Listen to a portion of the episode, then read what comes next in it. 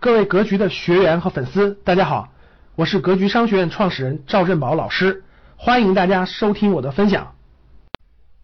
我们今天聊一聊海南的房产能否投资。呃，我是在二零二零年的一月十一号，嗯，到一月二十四号到海南呢做了一个深度游吧。我去的目的呢主要是两个，第一个是看看海南适不适合这个养老，因为很多这个北方人啊都去海南养老，对吧？第二个呢是考察考察海南的房产还能否做投资了。我抱着这两个目的呢，去海南租了个车，带着家人去玩了大概十多天的时间。关于这两点呢，呃，我主要说第二点，就海南的房产是否还适合做投资。那我重点考察的是三亚市和呃清水湾临水的清水湾这两个地方的房产。考察完了以后呢，呃，我说一下我的考察到的内容和观点啊。第一是我觉得像三亚的房子呢，现在在三万左右。呃，临水清水湾的房子呢，现在是在两万二到两万五之间。从价格来说，那肯定是比较高了。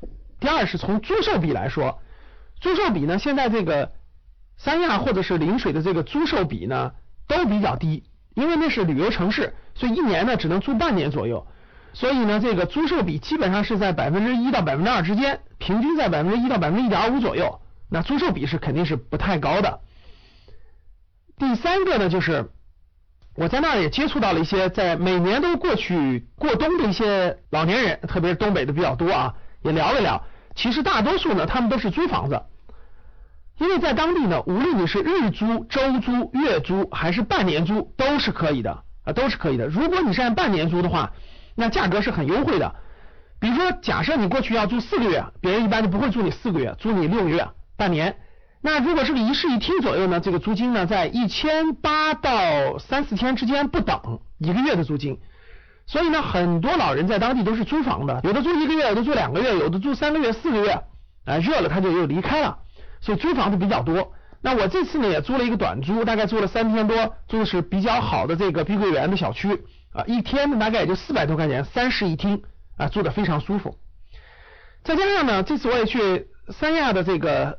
像亚龙湾啊、海棠湾呀一些有五星级度假村的这个去感受感受啊，在里面住了几天。我个人觉得啊，其实如果你是偶尔去海南度假，不是长期养老，也不是年年要去的，其实没必要为物所累。就我们买一个房子啊，每年我们在三亚有个房子，在临水有个房子啊，每年不去这个住一住，感觉就浪费了似的。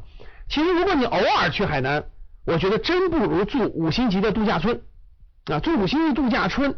各方面条件又好，住的又舒服，又有游泳池，对吧？环境又好，其实也花不了多少钱。就算你住一次花个一两万块钱吧，其实你未来放眼三十年，你可能也就去十次海南，一次花两万，其实才多少钱？才二十万。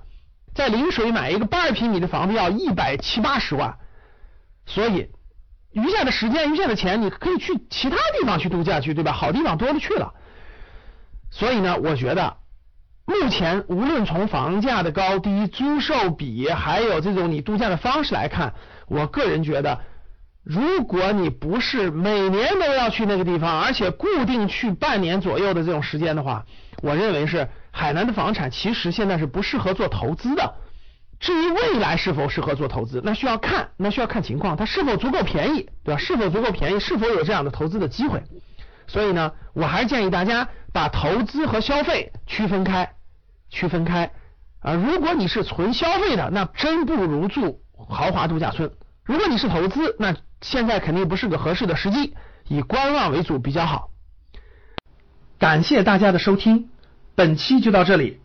想互动交流学习，请加微信三幺幺七五幺五八二九三幺幺七五幺五八二九，欢迎大家订阅收藏。咱们下期再见。